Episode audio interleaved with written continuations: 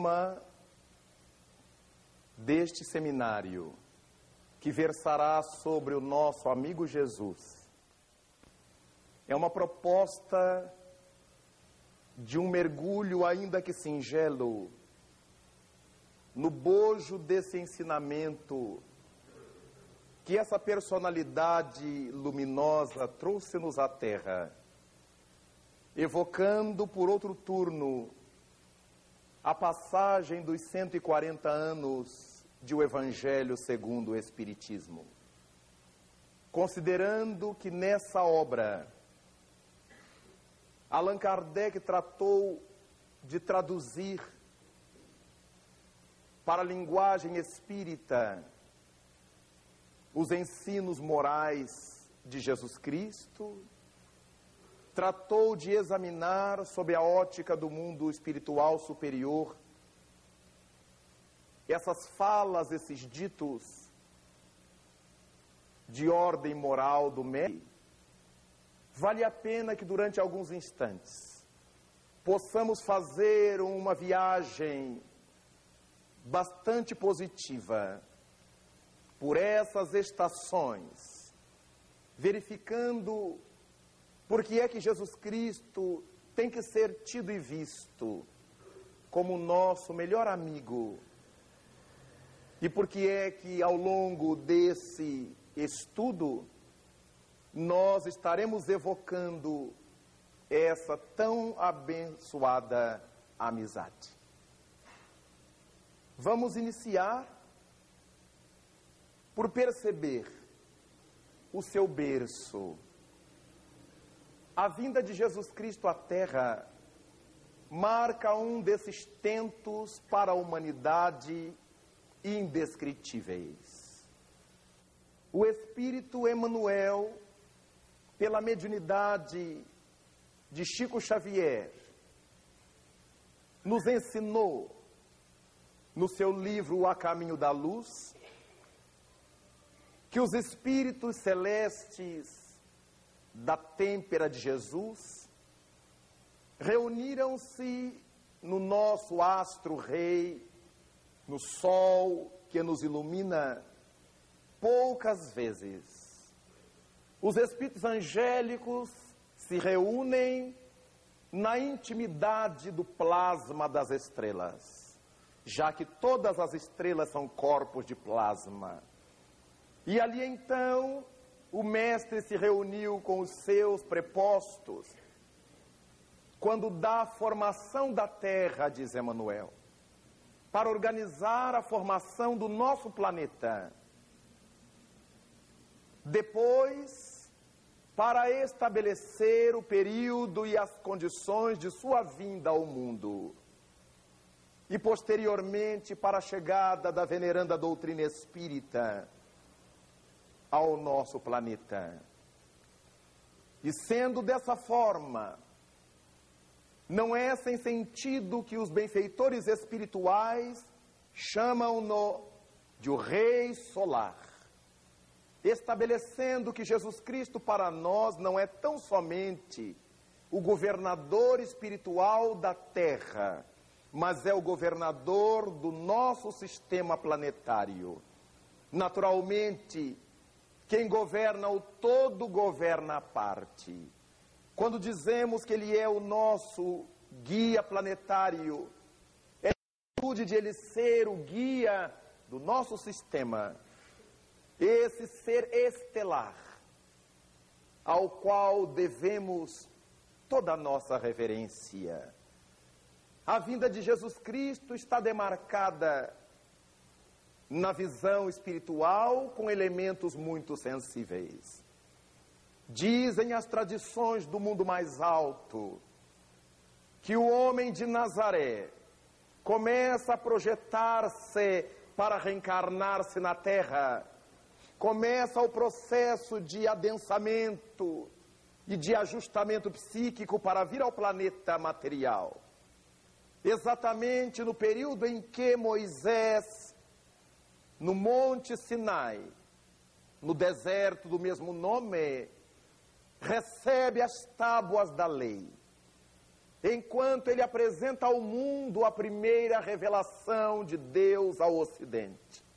Nesse período, dizem-nos os benfeitores, começa Jesus Cristo a fazer o seu grande mergulho psíquico para que 14 séculos depois de Moisés, ele pudesse chegar aqui, aportar ao mundo, traduzindo as ansiedades das criaturas humanas, entendendo-as e trazendo a orientação divina para os nossos passos trôpegos ainda nas dimensões atormentadas daquela época. Daí o berço de Jesus Cristo ter sido marcado por essa expectativa, porque ele fora previsto, predito por diversos profetas. E todo o povo de Israel esperava a chegada desse ser esplendente, dessa criatura divina desse verdadeiro sol de primeira magnitude que um dia deveria desfazer as brumas do mundo e brilhar em nossas consciências. Quando se fala da vinda do Mestre, assevera o evangelista Lucas que os anjos o anunciaram aos pastores dizendo na madrugada histórica: Eis que vos é chegada uma boa nova que vos será de muita alegria. Eis que vos é nascido o Senhor, o Salvador. E as vozes espirituais, e as vozes do mundo luminoso, ecoariam na audição humana ao longo dos tempos, e fala-se ainda que naquela madrugada uma estrela rutilante brilhava, apontando o lugar onde estava o divino menino, o celeste nascido, e as especulações em torno dessa estrela. Possivelmente haja sido, dizem alguns, um cometa.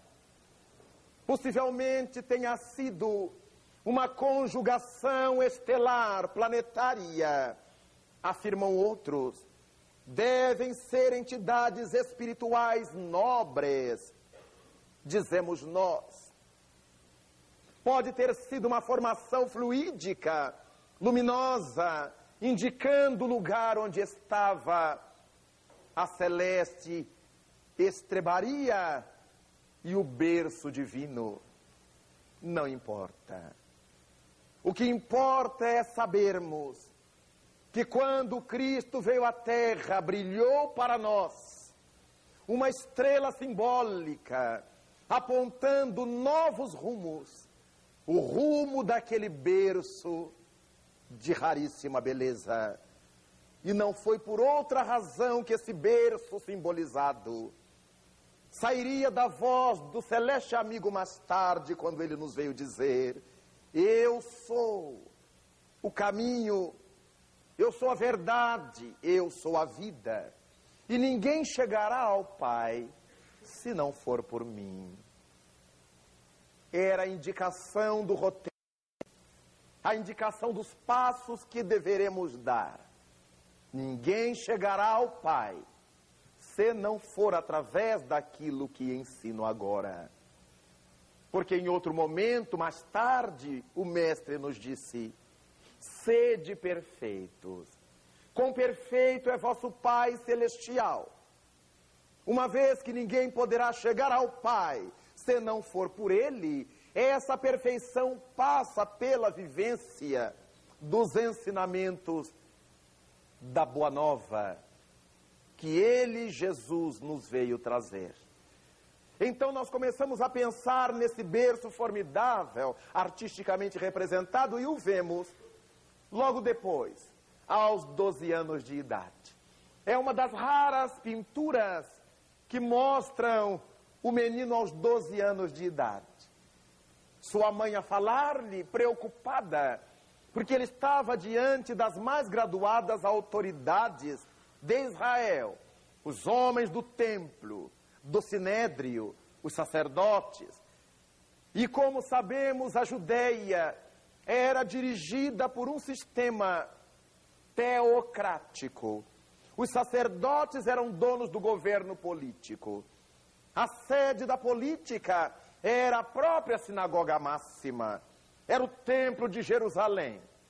E quando esse homem, jovem ainda, 12 anos, foi conversar com os doutores no templo, em verdade ele estava conversando com as mais graduadas autoridades da terra em que nascera, com uma grandeza de um adulto, com uma lucidez de alguém que veio das estrelas na condição de outra estrela para iluminar o nosso entendimento. Quem era essa criança?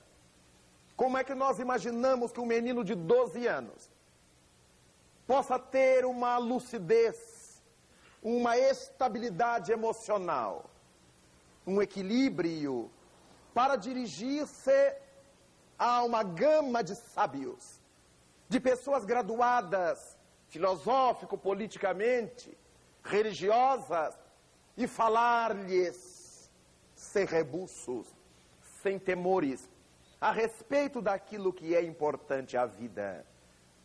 Ao longo de sua trajetória, Jesus Cristo estabeleceu: Eu vim para cumprir a vontade do meu Pai que está nos céus. E para isto ele enfrentaria qualquer dificuldade. E a sua condição de rei solar, que agora se achava emboscado num corpo físico, não lhe tirava a magnitude, não lhe tirava a expressividade, porque era o ser que ao mesmo tempo que se achava mergulhado no corpo, mergulhado na carne passageira do mundo, a sua mente estelar continuava a coordenar o movimento das entidades sob sua direção. Por isso, então, percebemos que quando lemos a respeito da sua trajetória dos 12 aos 30 anos, sobre a qual nós não temos informações autênticas, surgem aqueles que dizem que ele passou entre os Esseus entre os essênios, aprendendo para que pudesse aos 30 anos iniciar o messianato. O que não condiz com a sua postura, com a sua grandeza. O que poderia o rei solar aprender com a comunidade que ele próprio governava? O que pode aprender o maior filósofo, o maior médico, o maior instrutor com aqueles que são objetos de sua assistência, de sua clemência, de seu amor. Mas as criaturas humanas somos passíveis de especulações. Então se afirmava que ele teria ido para a intimidade da Índia, para viver entre os indianos. Naturalmente, que sendo uma questão de crença, sendo uma questão meramente especulativa. Não temos que nos indispor com ninguém que pense dessa forma, que admita dessa forma. É um direito que cada qual tem, estabelecendo, por sua vez, as concepções que cada um tem a respeito de quem seja Jesus. Para aqueles que o têm como uma criatura menor, ele foi viver entre os essênios, ele foi viver na Índia para aprender logo não podem tê-lo como rei solar. É um profeta qualquer que teve que aprender ali, que teve que aprender a colar. Logo os essênios, logo os indianos eram superiores a Jesus, porque lhe ensinaram aquilo que mais tarde ele ensinaria à humanidade inteira. Parece-nos algo contraditório quando desejamos apresentar Jesus como nosso mestre mais excelente. E quando o livro dos Espíritos nos mostra, na sua pergunta de número 625, que o Espírito mais perfeito que Deus deu ao mundo para servir de modelo e guia a esse mesmo mundo é Jesus. Se ele é o mais perfeito, o que que foi aprender com outros povos? O que que foi aprender com outros indivíduos? O que que foi aprender com outras culturas? Alguma coisa fica a desejar para nós nessas concepções de Jesus Cristo, tendo ido aprender isso ou aquilo no seio desse grupo, daquele outro grupo, dessa nação, daquela outra nação, se ele era o Rei solar e o Espírito mais perfeito que o Criador concedeu ao mundo, a fim de que nos servisse no mundo como modelo e como guia. Bom senso que nós deveremos exercitar cada vez que estivermos cogitando dessa figura notável de Jesus de Nazaré.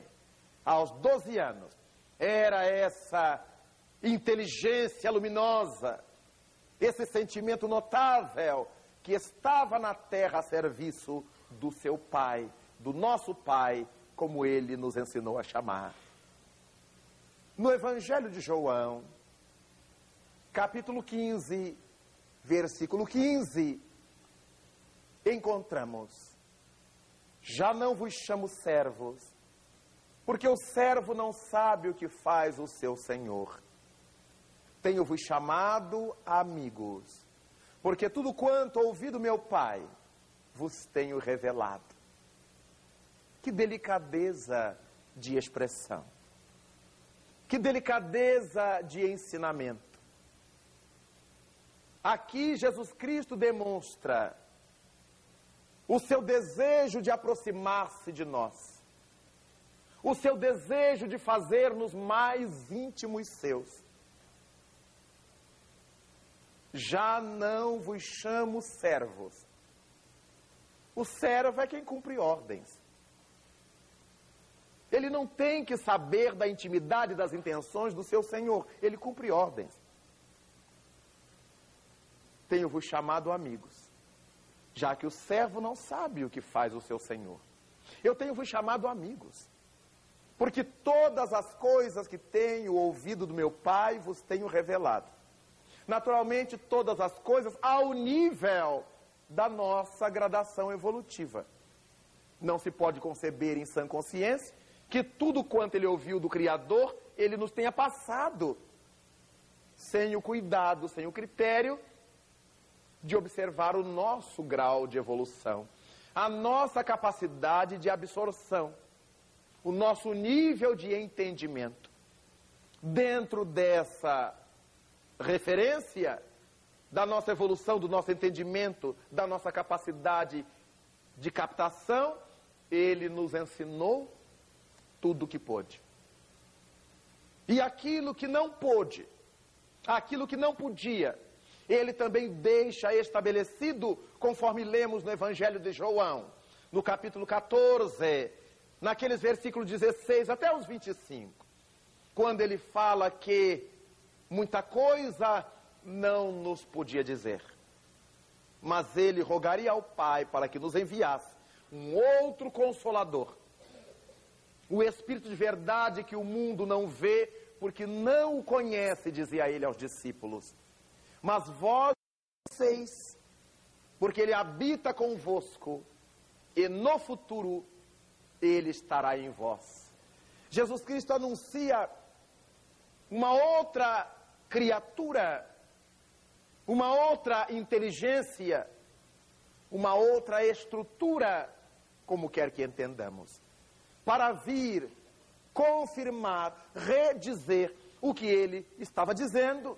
E mais, para acrescentar aquilo que no momento ele não nos podia dizer. Providência de amigo. Não posso dizer agora, mas vocês não ficarão sem saber. Eu vou rogar ao Pai e ele mandará outro que poderá ficar convosco até o escoar dos tempos. Atitude de amigo. Já não vos chamo servos.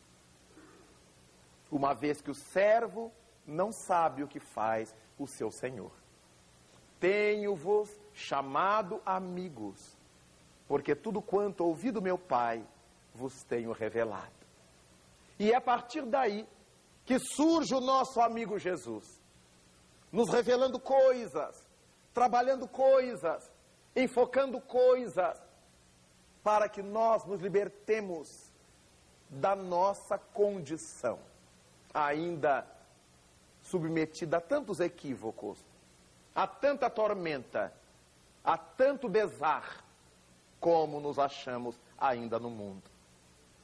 Dentre as coisas que Jesus aprendeu do Pai, ouviu do Pai e que nos ensinou, nós podemos destacar algumas delas. Há um momento em que ele nos diz: Vós sois o sal da terra. E acrescenta: Quando o sal não mais atender às suas funções, será atirado ao monturo, onde será pisoteado pelos animais, pelos homens. Este é o um ensinamento notável do Mestre. Afirmar que nós somos o sal da terra. Quando lemos isto no Evangelho, quando pensamos nisso no Evangelho, alguma coisa fica a nos instigar a buscar o porquê o sal da terra. Porque esse símbolo, porque os seus seguidores deveriam representar o sal da terra. Uma questão bastante interessante, porque o sal tem duas funções gerais a realizar. A primeira dessas funções é destacar o sabor das coisas. Onde o sal chega na dosagem devida, ele realça o sabor. O trabalho do cristão na vida é o de destacar o sabor da vida.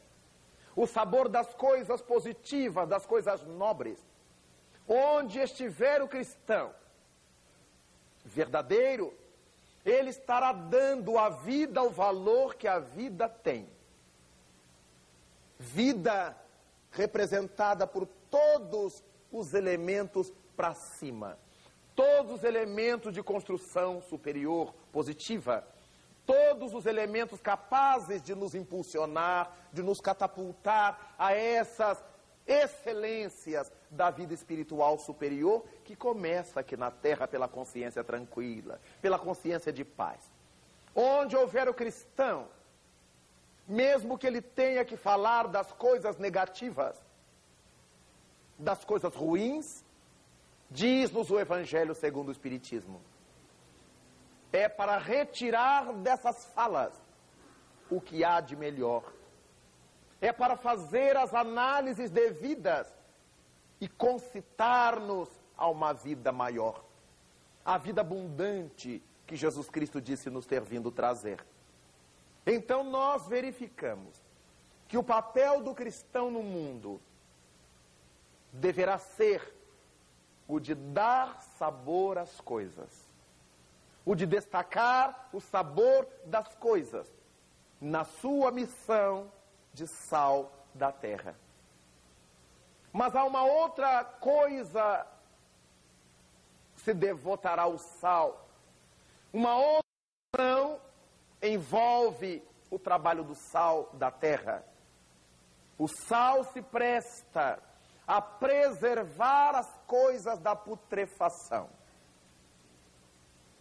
Onde houvesse o cristão, as instituições da vida deveriam ser preservadas e não conspurcadas, como temos visto na atualidade do mundo. Jesus Cristo sabia que isso iria acontecer. A conspurcação das coisas mais nobres. Mesmo ele tendo advertido que o cristão no mundo seria o sal da terra, tinha ele a consciência de que nem sempre nem todos estariam vivendo de conformidade com essa realidade. E no sermão profético, propõe ele que quando a abominação que gera desolação penetrasse os lugares santos, quem estivesse agindo bem não deixasse de fazê-lo. E hoje nós percebemos que a abominação geradora da desolação penetrou os lares. O lugar sagrado que é o lar foi arrebentado pelas bombas da defecção, da traição, da inamistosidade, do envenenamento vibratório, da violência, da criminalidade. Todas essas forças nefastas penetraram o lugar santo do lar. Mas aqueles que estão mantendo o seu lar em boas bases, os que estão respeitando o seu tálamo doméstico, não deverão deixar de fazê-lo para copiar o desdouro do mundo. Não. Quem estiver no topo dos telhados, não desça. Quem estiver no alto das montanhas, não baixe. Quem estiver nos campos, não retorne. Sob nenhuma justificativa. Sabemos que, nada obstante, grande número dos lares estejam se rompendo, estejam cedendo à pressão do mal do mundo, dos vícios, da violência, da corrupção, da loucura, há tantos outros que se mantêm nas bases do amor, do respeito, da tolerância amadurecida, do desejo de prestarem-se apoios recíprocos os seus habitantes.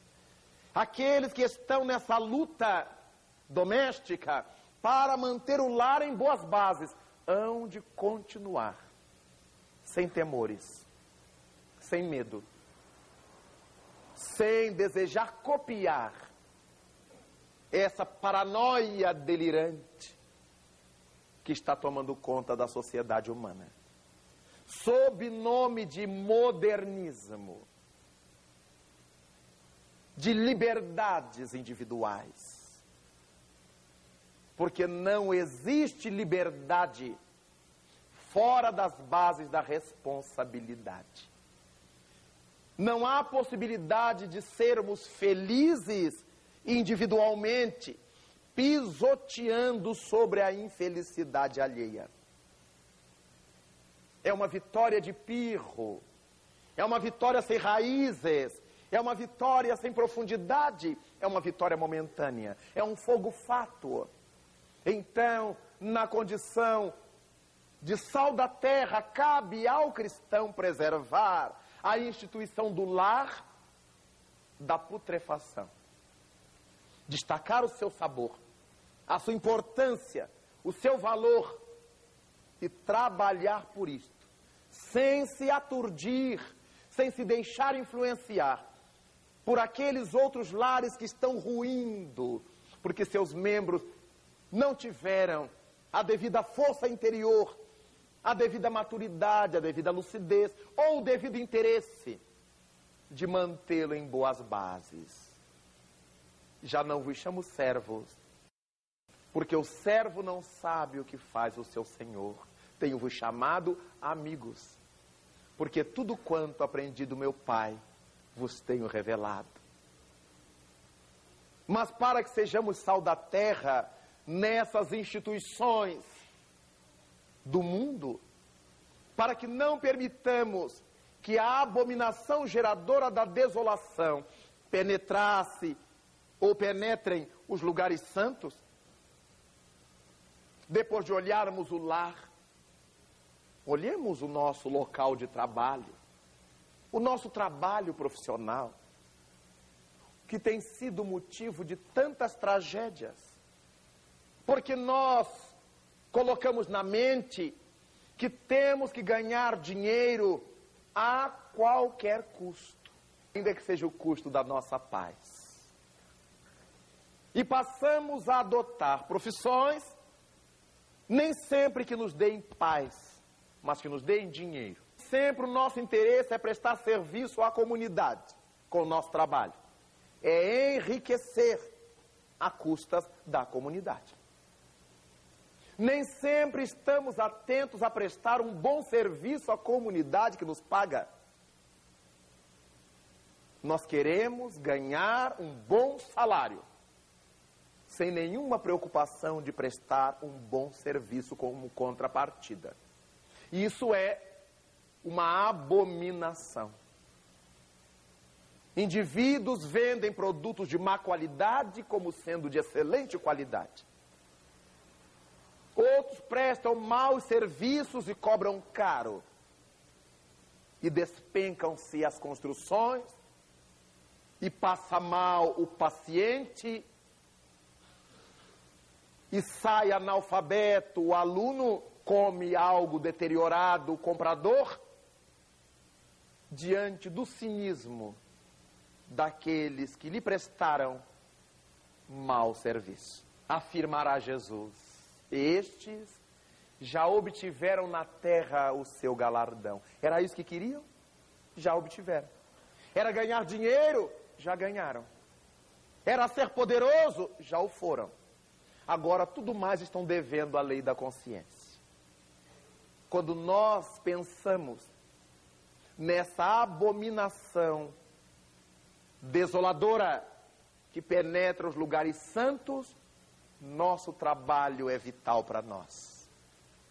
Tanto que, quando não temos trabalho, começamos a adoecer, a enlouquecer, passamos a desvairar.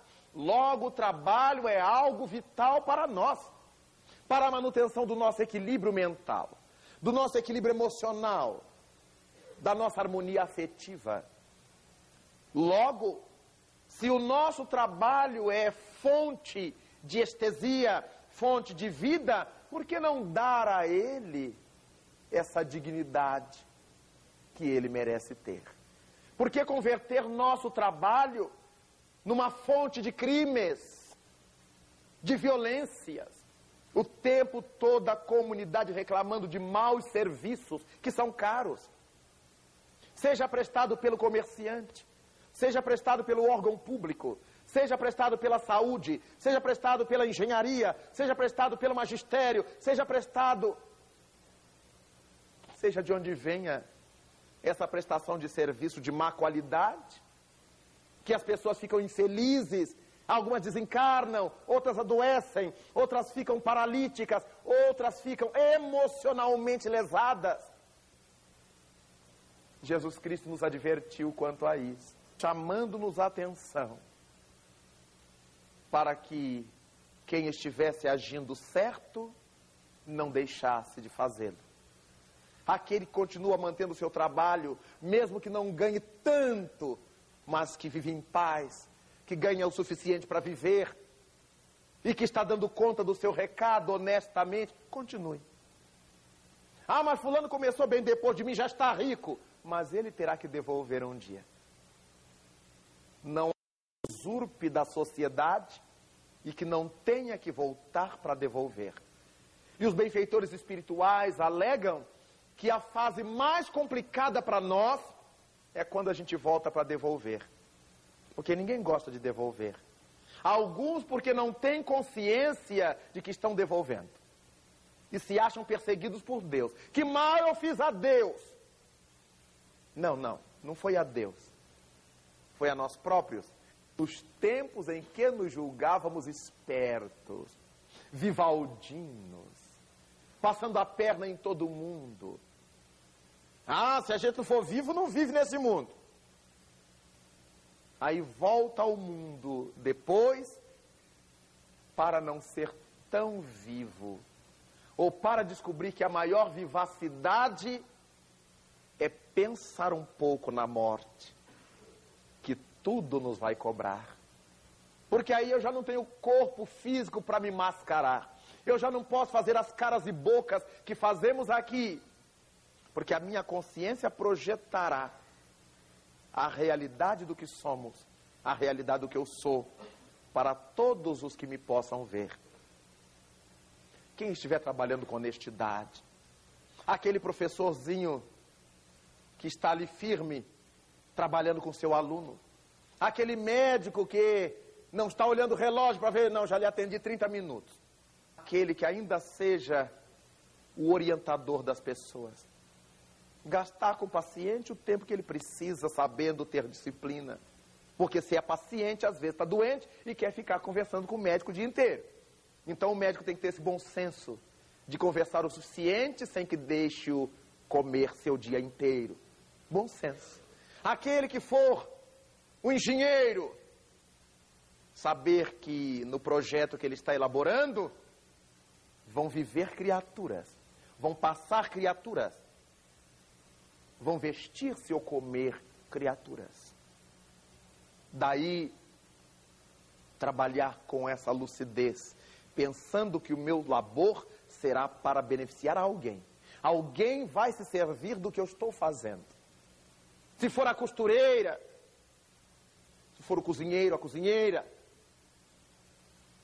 se for o arquiteto, seja quem for, o lavrador, seja como for, eu preciso trabalhar da melhor maneira em função de que aqui está o meu ganho diário. Ah, mas eu ganho pouco. É outra questão. Vou trabalhar só de acordo com o que eu ganho. Como é que a gente mede? A qualidade e quantidade do fazer com o salário que ganha. Nós nunca sabemos. Já contei em outras ocasiões, em outras palestras, e que neste momento tem sentido trazê-lo de volta, uma experiência que eu vivi quando trabalhava numa escola pública como professor, e num determinado intervalo de aulas, eu estava discutindo com os colegas sobre os nossos baixos salários. E fui inflamando, e os colegas também. E nós, naturalmente, estávamos falando muito bem do governo. Bem mal. E eu falava, pelo hábito de falar, quando a gente fala, fala mais que os outros. E todos os colegas sentaram-se para me ouvir falar. Eu fiquei no centro da roda. E eu falava de babar pelo canto boca, da boca. E quando eu estou ali defendendo minha tese contra o nosso patrão, eu vi aproximar-se o benfeitor espiritual. O espírito Camilo veio de passos lentos. Eu digo, mas isso é hora de guia aparecer.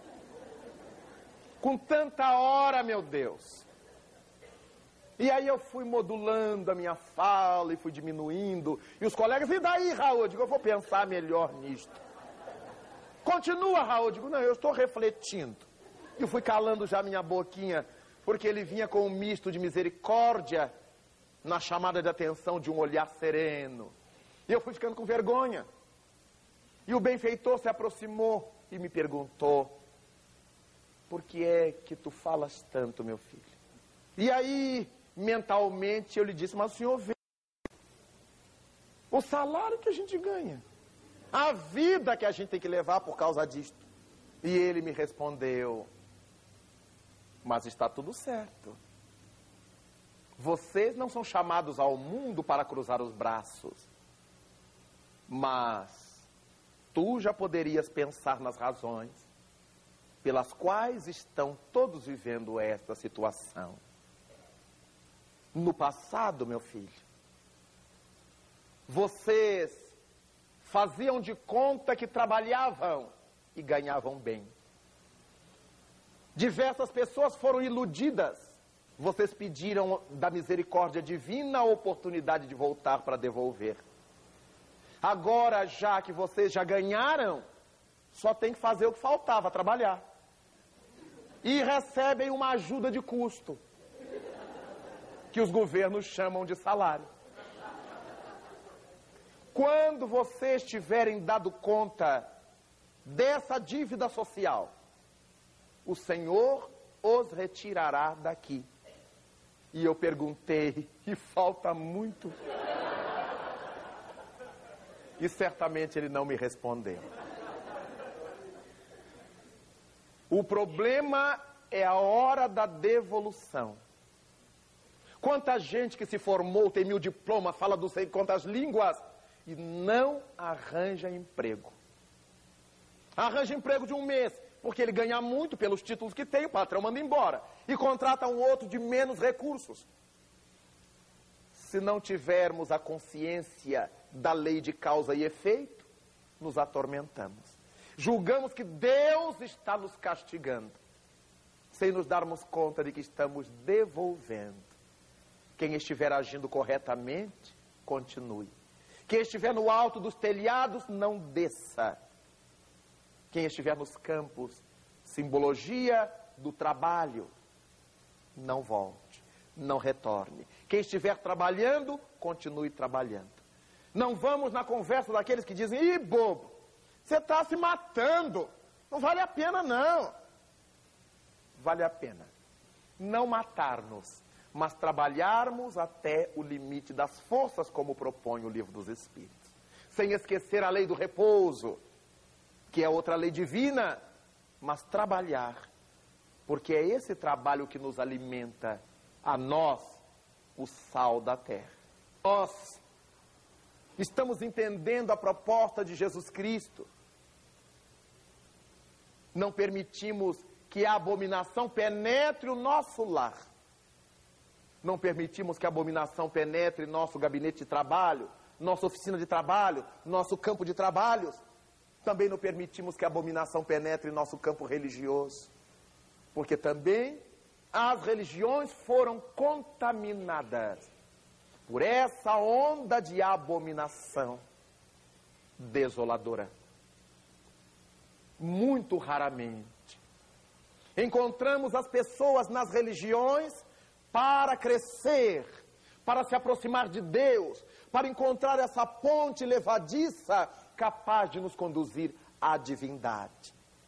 As pessoas procuramos as religiões por interesses.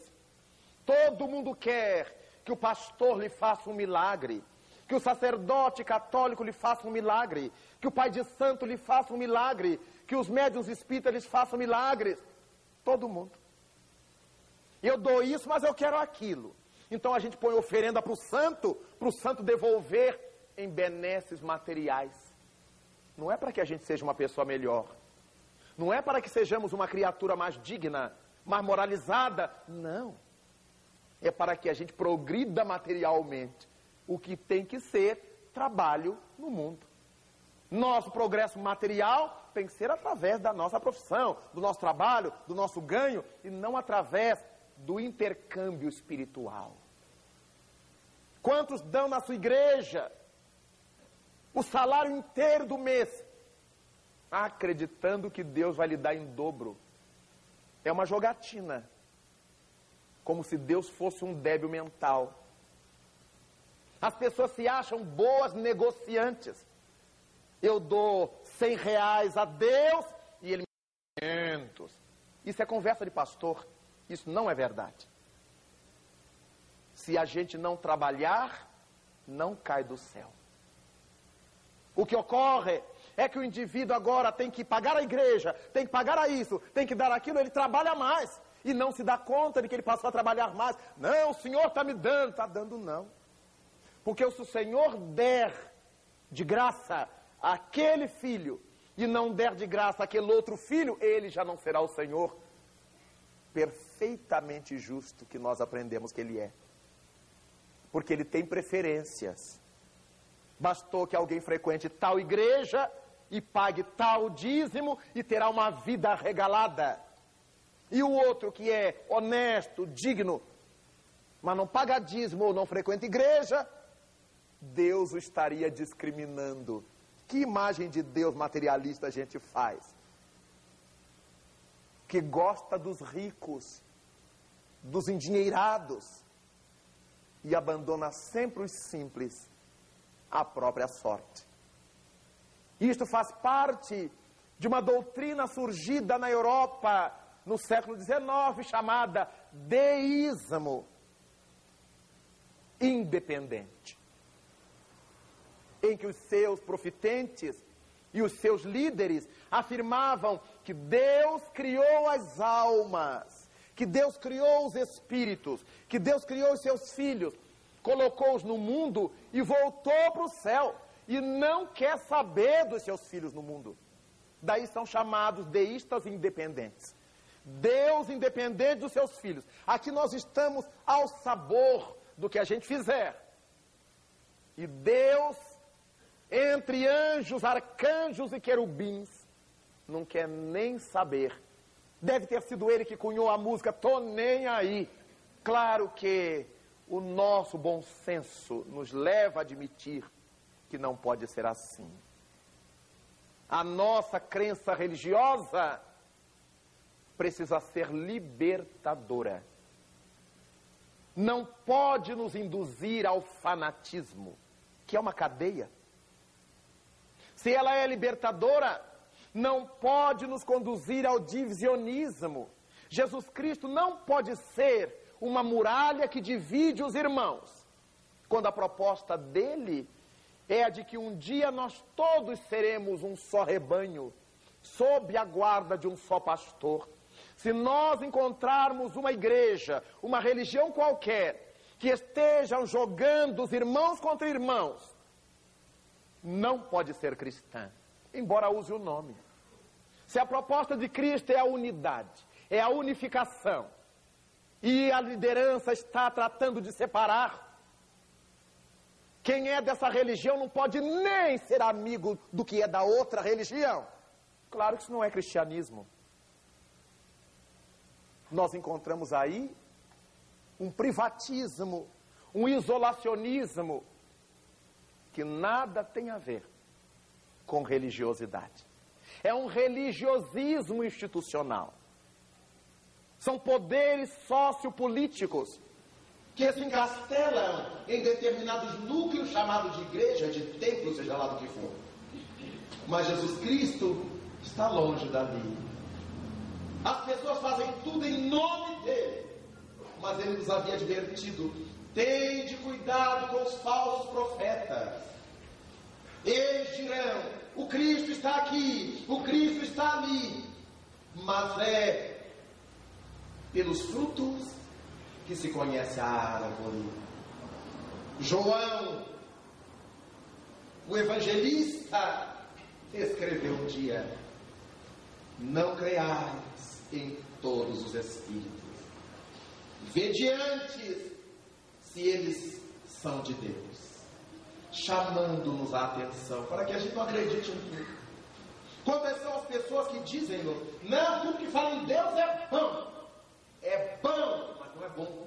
Quando nos recordamos das cruzadas lideradas pelos príncipes das Flandres na Europa, Tancredo de Siracusa, Fernando de Bulhões, formando exércitos de mercenários para invadir e dominar as terras tidas como terras santas para Jesus. E os historiadores nos dizem que quando invadiram Jerusalém no ano 1099, no século XI, eram um bando devastador. Matavam, saqueavam, levando o estandarte com a cruz simbólica do Cristo, fazendo com que aquelas pessoas acreditassem que eles estavam agindo por Jesus e passassem a odiar a Jesus. A responsabilidade ficou com eles com um exército mercenário dirigido por Siracusa e por Bulhões. Nem tudo que fala em Deus é bom. As pessoas usam o nome de Deus com uma facilidade. E desde o Decálogo, nós aprendemos com Moisés não tomar o nome do Senhor vosso Deus em vão. Mas as pessoas usam isso no discurso, não na prática. Tomar o nome de Deus em vão não é falar o nome de Deus. Bom se ao invés dos palavrões, a gente, quando levasse topada, gritasse: Ai meu Deus! Quando fosse traído, gritasse: Ai meu Deus! Seria bem melhor. Não é esse o sentido do tomar em vão o nome de Deus. Tomar em vão o nome de Deus é quando nós dizemos que agimos por Ele e estamos agindo em oposição a Ele. Tomar o nome de Deus em vão é vivermos de joelhos diante dos altares, carregar a Bíblia diante debaixo do braço, até criar moça nas axilas. É viver consultando médios e espíritos e a vida continuar desgraçada e a vida continuar pequena, e a vida continuar miúda.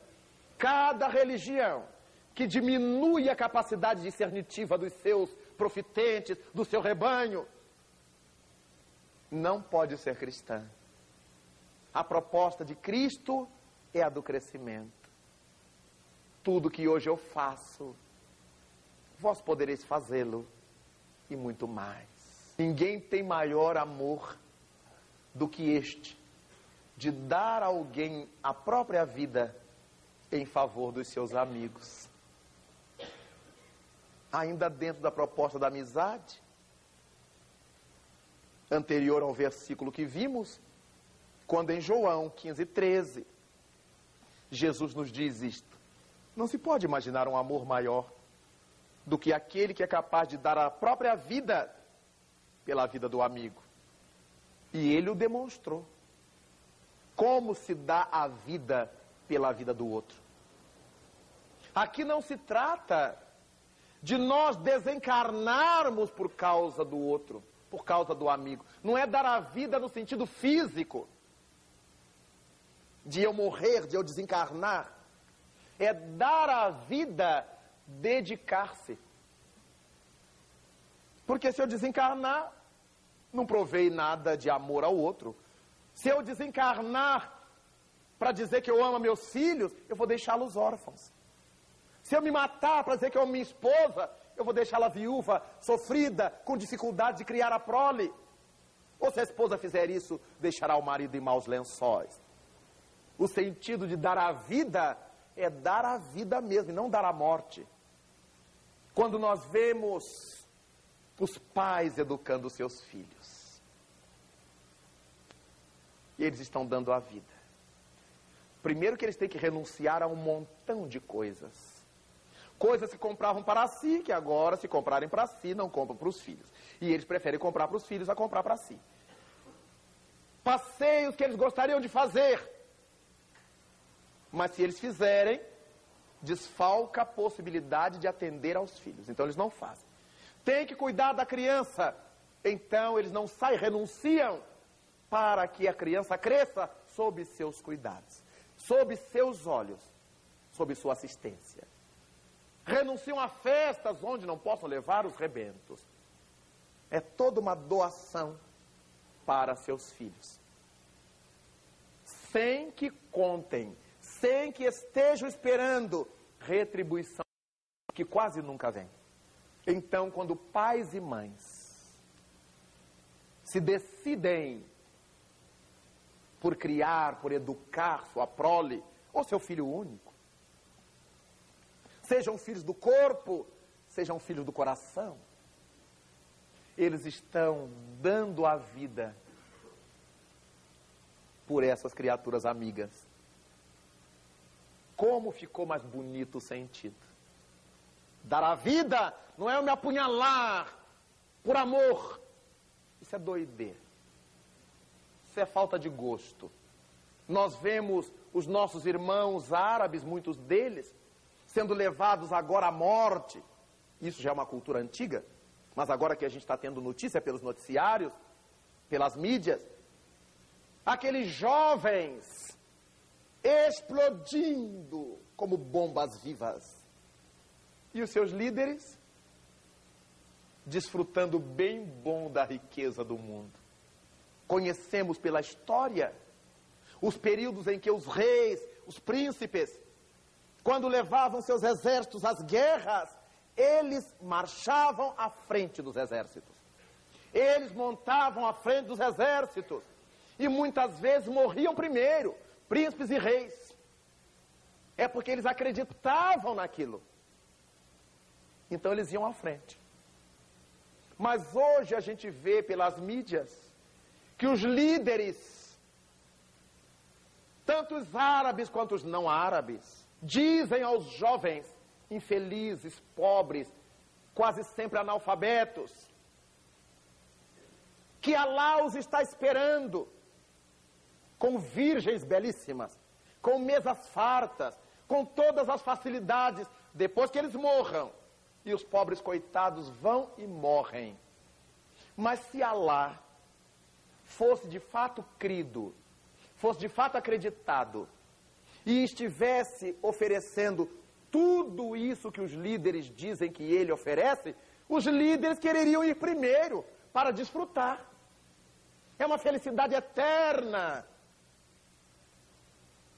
Mas é mentira. Eles não acreditam nem a lá, nem nessas benesses. Eles querem o poder, todos eles, do Oriente quanto do Ocidente. E ficam usando o nome do Senhor, em que o povo crê, para suas disputas políticas. Explodiram as duas torres gêmeas de Nova York. Foi Alá que mandou. Arrebentaram-se vidas no Oriente. Responde o presidente americano: Deus está conosco e vai nos ajudar a abatê-los. Olha que imagem que eles têm de Deus. Deus é um fascínora para eles. Porque ora me manda arrebentar com aquele, ora me manda destruir aquele outro.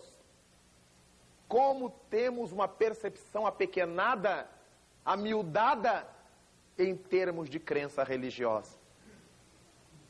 Não sabemos o que é Deus. Eles não sabem. Aprender essa imagem de Deus artificializada, antropomórfica, essa imagem humanoide de Deus, com os mesmos caprichos nossos, piorado, que Ele é Deus. Quando Ele tem ódio, Ele manda destruir, o que a gente não pode fazer. Nós colocamos em Deus as nossas mazelas. Ao invés de nos tornarmos imagem e semelhança do Criador, nós fazemos um Criador à nossa imagem e semelhança. Como nós somos destituídos muitas vezes de pudores, Deus também tem que ser assim. Então Deus agrada os árabes de um lado, depois agrada os americanos de outro, e fica o povo acreditando nessa infantilidade dar a vida pelos amigos, é dedicar-se a eles. Nós ficamos pensando no enfermeiro, numa enfermeira. Não aquele irritado que está na profissão porque não consegue fazer outra. E trata mal os pacientes, é emburrado. Mas estamos falando dos enfermeiros por emoção. Aqueles que tinham por desejo fazer aquilo. Era uma inclinação. Como se dedicam? A cabeceira do paciente, aquele paciente mais ranzinza, mais chato, doente em todos os sentidos. E lá está o enfermeiro, o paciente. Não toma só esse golinho. Eu não quero, só esse golinho. Depois você tomar, eu vou embora. Só essa colherada. Toma rapidinho, rapidinho, rapidinho. A dedicação. Tinha tudo para se irritar. Mas está imbuído do seu papel de que doente é o outro e que ele tem que mostrar o melhor de sua sanidade. Imaginemos se a gente visita uma, um hospital psiquiátrico e passa pela cela de um louco e o louco nos cospe, aí a gente enche a boca e cospe nele. O psiquiatra ia ter muita dificuldade em quem pôr na cela depois. Quem é que vai internar? Visita?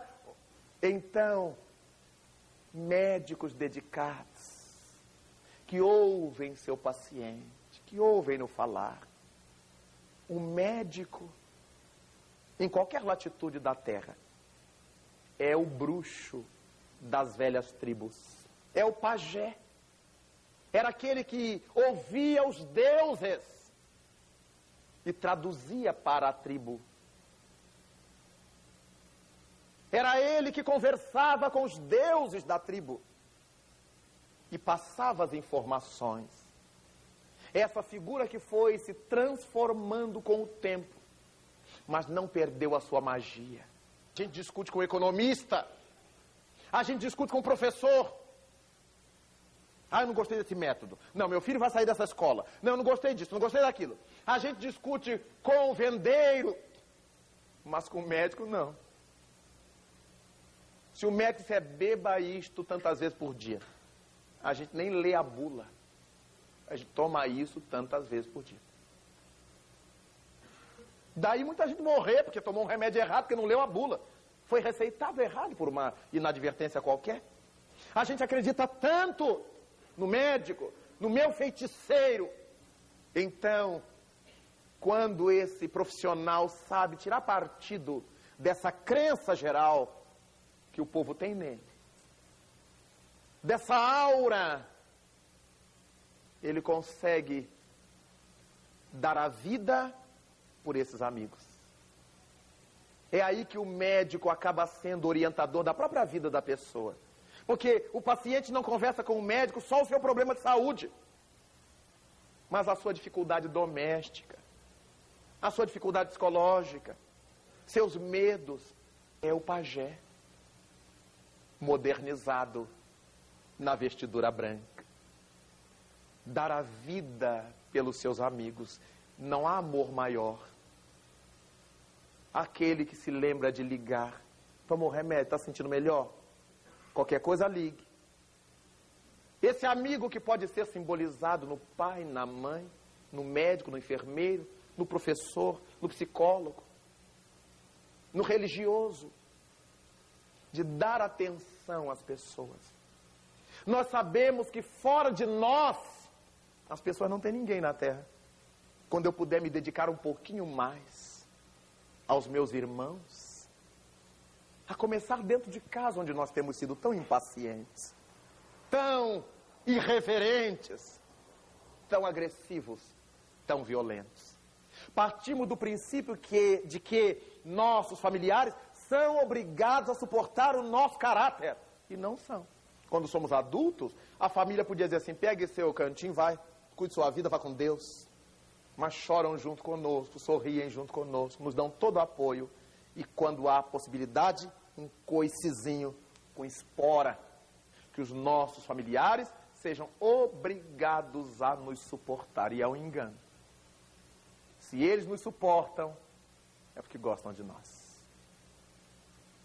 nosso amigo Jesus, nos traz essa percepção.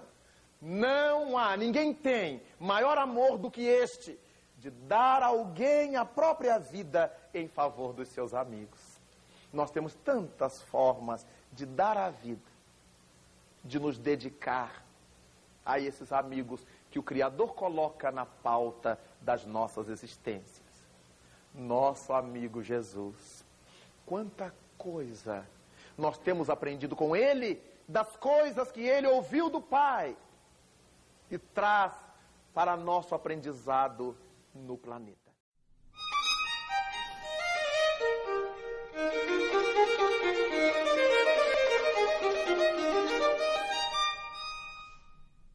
Realmente excepcional. É muito difícil termos nós a dimensão do que ele representa para as nossas vidas. Temos mesmo uma sensação de que não o compreendemos. E essa sensação se converte numa certeza quando o espírito de escol, espíritos evoluídos, benfeitores nossos, nos vem apontar o nível de seu relacionamento com essa alma luminosa.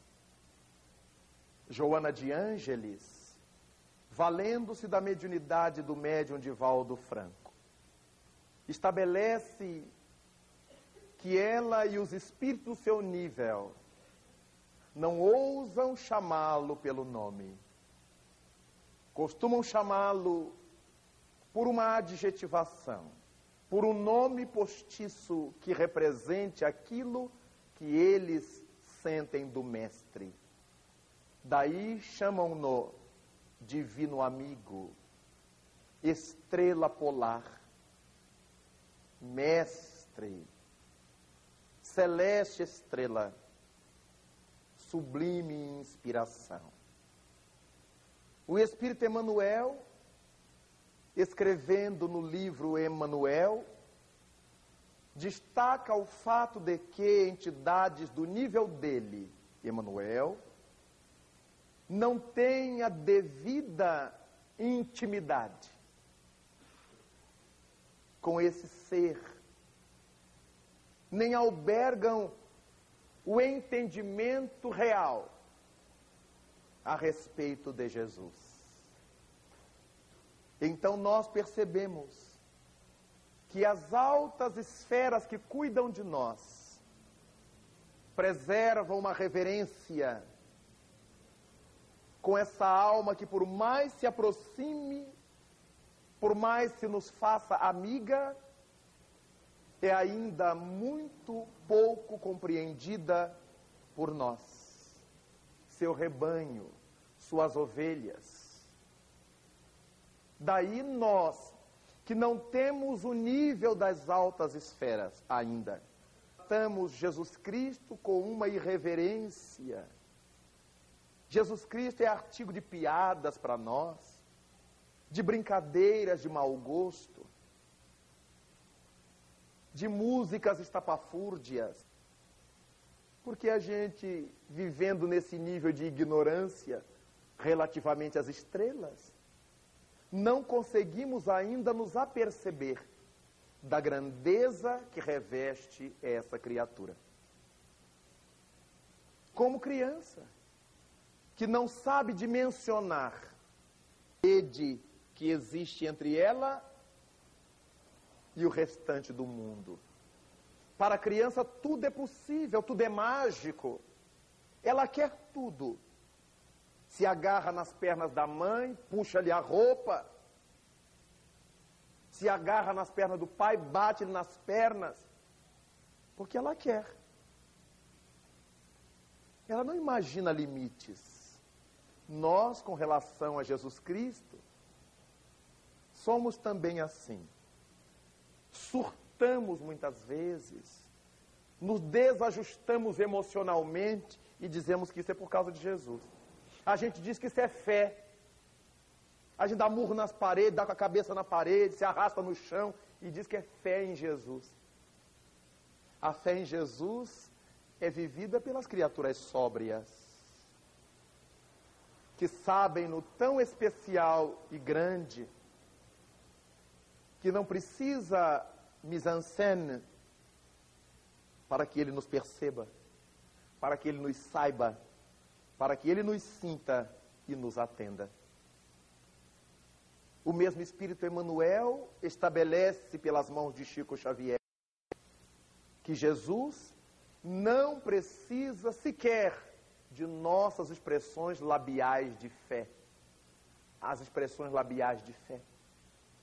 O importante para Jesus Cristo, foi ele que disse, é que nós possamos carregar essa sensibilidade não no lábio, dentro da alma. Nem todo aquele que diz Senhor, Senhor, entrará no reino dos céus, estabeleceu ele. Ele já sabia que muita gente fala Senhor, Senhor, por estado nervoso, por interesse. Nem todo o que diz Senhor, Senhor, entrará no reino dos céus. Terá essa paz íntima da verdadeira crença, da verdadeira assunção do sentido de Jesus Cristo na terra. Então, Cristo é uma verdade como a luz o é. Nós não conseguimos viver sem a luz, mas a gente nem se dá conta, a não ser quando falta-nos a luz. Andamos durante o dia, fazemos as coisas durante o dia, não nos atinamos com a realidade do sol. Respiramos e não nos damos conta da irrigação que esse oxigênio faz em todas as províncias do nosso corpo, célula a célula, A gente não se dá conta. Nós só nos damos conta da respiração quando nos falta o oxigênio. Quando estamos num lugar fechado. Aí nos apercebemos de que estávamos respirando e não avaliávamos a sua importância, a importância da respiração. Jesus Cristo é para nós esse oxigênio, é essa luz, sem a qual a gente não vive, mas que nem nos damos por ela, nem nos apercebemos. É essa força que nos mantém de pé. Daí os benfeitores chamarem-no a sublime inspiração. Daí ele nos haver dito: Eu sou o caminho. Tudo que nós procuramos. Uma rota segura para trilhar. Eu sou a verdade. Tudo que nós queremos. Nós queremos transparência, nós queremos a verdade, para que os nossos conhecimentos nos levem com segurança através do caminho que a gente precisa trilhar. Eu sou a vida, a vida é tudo o de que nós mais necessitamos, mas não de uma vida qualquer, não de uma vida medíocre, mas de uma vida abundante. E ele nos disse: Eu vim para que tenhais vida, vida abundante. E é a partir dessa vida abundante que Jesus Cristo nos disse ter vindo trazer, que começamos a perceber um pouco melhor a influência desse Espírito notável sobre nossas vidas, a grandeza de sua ação sobre nossas vidas. E a partir dessa realidade, dessa percepção, desse apercebimento nosso, vamos dando a Jesus Cristo um outro sentido, um outro valor. E por que me chamais Senhor, Senhor? e não fazeis o que eu vos digo. Quando encontramos isso em Lucas 6, 46, percebemos com que angústia deve Jesus ver a nossa atitude no mundo. E por que me chamais Senhor, Senhor? E não fazeis o que eu digo. Por isso que não adianta eu dizer Senhor, Senhor, se eu não estou disposto a começar a fazer essa trilha. Eu vejo sempre esse versículo como um momento de angústia. É como se um médico dissesse ao seu paciente: Mas por que, que você me procura todo dia se não toma o remédio que eu mando? Ele não pode jogar fora aqueles que o procuram, não pode jogar fora aqueles que vão até ele, mas é um direito questionar. Por quê? Se vocês não fazem o que eu oriento, continuam dizendo Senhor, Senhor. Eis um momento em que necessitamos desenvolver essa profunda reflexão sobre o nosso amigo Jesus. Essa amizade não pode continuar a ser unilateral não pode continuar a ser só de Jesus para conosco. Nós precisaremos devolver essa amizade com outra, dizendo a Ele que nós aceitamos essa mão que Ele nos estende, essa amizade que Ele nos dedica, essa doação de Sua própria vida que Ele nos trouxe. Obviamente, nós vivemos um momento na terra capcioso. Porque nessa hora do mundo ciclópico, estão reencarnando entre nós, nascendo em nossos lares, missionários do bem e almas estúrdias que estavam nas sombras abismais. É o momento da separação do joio e do trigo.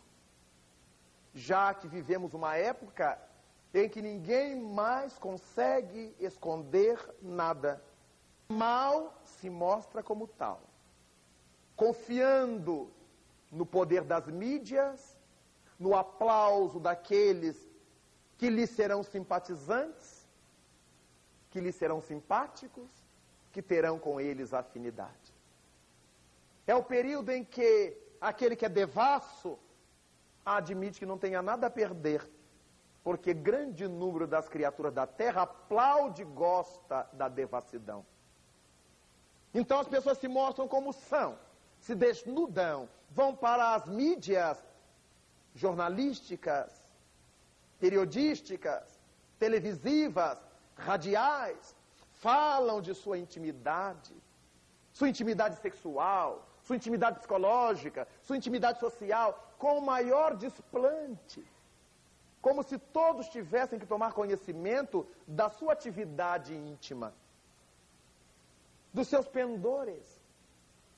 E são os que ocupam as capas das revistas, as primeiras páginas dos jornais, as melhores entrevistas das mídias. Ainda estamos nessa faixa de valorizar o escândalo e as pessoas escandalosas.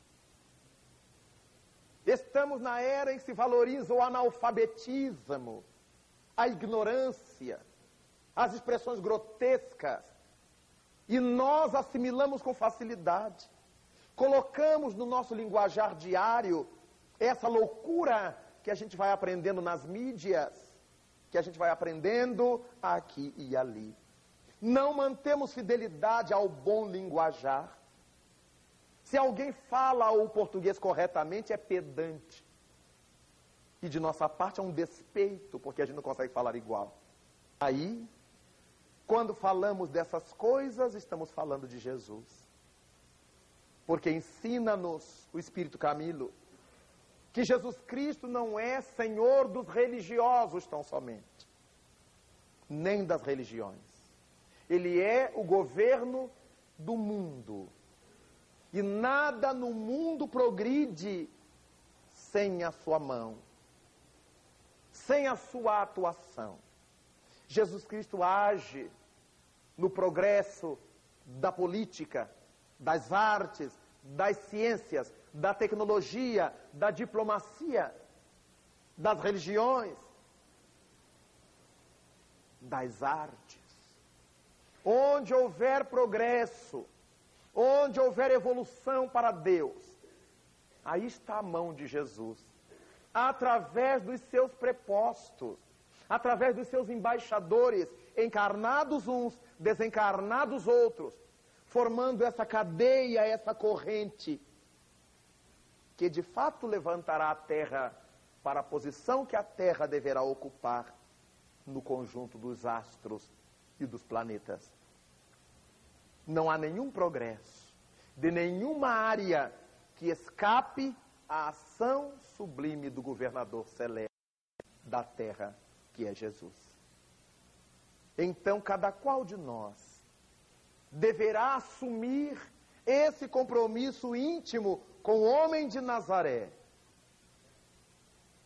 trabalhando, crescendo, avançando, tanto quanto as nossas forças nos permitam, para encontrarmos-nos com esse amor ainda não tão bem amado por nós, com esse amigo que nem sempre tem recebido a contrapartida da nossa amizade e que nos vem chamar a atenção. E por que me chamais? Senhor, Senhor, e não fazeis o que eu digo. Há pouco tempo, vivíamos nos perguntando sobre o terceiro milênio, acreditando que esse terceiro milênio nos traria uma felicidade imediata vezes fomos questionados, perguntados, o que os espíritos diziam do terceiro milênio. E parecia que ele estava tão longe o terceiro milênio. Chegamos, estamos há três anos vivendo o terceiro milênio. E as coisas continuam como eram no segundo milênio. O mundo foi saudado no terceiro milênio pelas explosões das torres de Nova York pela guerra do Iraque, cujas consequências ainda são impensáveis. O terceiro milênio, com as pessoas doentes que vazamos do segundo para ele, continuará um terceiro milênio doente. As crianças abandonadas no segundo milênio entrarão adolescentes violentos, viciados, abandonados do terceiro milênio. Os lares desatenciosos do segundo milênio avançam no terceiro milênio descompensados, quebrados, rachados. Então, não é o calendário que resolve os nossos problemas. Somos nós que resolvemos os nossos problemas apesar do calendário. Mas Cristo é tão generoso para conosco que nos deu o terceiro milênio. Ainda nos faltam 996 anos para a gente resolver uma série de coisas dentro do terceiro milênio. Vamos reencarnar por aí umas oito ou nove vezes, ou mais, dependendo do tempo que a gente leve aqui, para tentar, nesse novo milênio, resolver algumas pendências com Jesus Cristo, que até hoje, dois mil anos passados, a gente ainda não resolveu. Porque para que nós nos resolvamos, se faz necessário ter vontade. É essa volição que nos faz bem. É essa energia de dizermos: eu quero, eu preciso, eu posso viver com Jesus. Não é viver com Jesus de pendurado no pandantif. Não é viver com Jesus na fitinha do bom fim. Não é viver com Jesus no quadro da nossa casa. Não é viver com Jesus de joelho diante das, dos altares, ou de Bíblia debaixo do braço, ou memorizando o Evangelho segundo o Espiritismo. Não é este o Jesus que nós precisamos buscar. É esse Cristo introjetado em nós. É esse Cristo trabalhado em nós, como trabalhou Paulo de Tarso, Cristo em si até dizer: já não sou eu que vive, é Cristo que respira por mim, é Cristo que vive em mim. Nós ainda vamos ter que elaborar um bom período para chegarmos a esse momento, mas nós temos de chegar a esse momento de sentir que as nossas ações já estão refletindo as ações de Jesus. Daí então, começaremos a dizer Senhor, Senhor, atendendo às orientações desse mesmo Senhor. Já não seremos tão díspares, tão dicotômicos, falando uma coisa e vivendo outra, propondo uma coisa e vivendo outra. Porque Jesus, este nosso amigo, nos está dando todas as oportunidades para que aprendamos a crescer sem pieguismo, sem fanatismo, com essa força de vontade, de saber que a cada dia nós vamos trabalhar um pouco de nós. Vamos lutar para que a cada dia a gente seja um pouco melhor do que foi na véspera e isso é um trabalho que depende da nossa vontade. A vontade de Deus, nós já teríamos ultrapassado isto. A vontade de Cristo, já teríamos avançado isto. Mas eles respeitam Deus e Cristo, o nosso potencial, a nossa capacidade de fazer e a nossa vontade de fazer. Quando Allan Kardec pergunta no livro dos Espíritos, qual é a vantagem do espírito avançar rapidamente na evolução? Se libera mais cedo das agruras do mundo. Porque nós todos reclamamos do mundo. É um mundo difícil o que nós vivemos.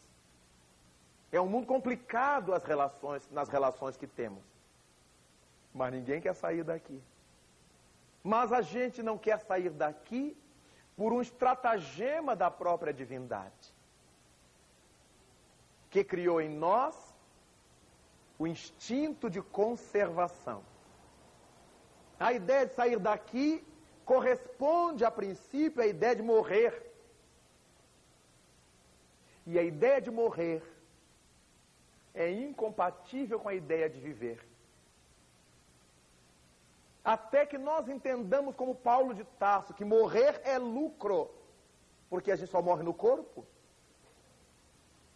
Já que o espírito não morre nunca e o homem só morre uma vez. A carne que a gente habita, a personalidade que a gente mantém, esta só morre uma vez. O espírito é perene. O espírito avança.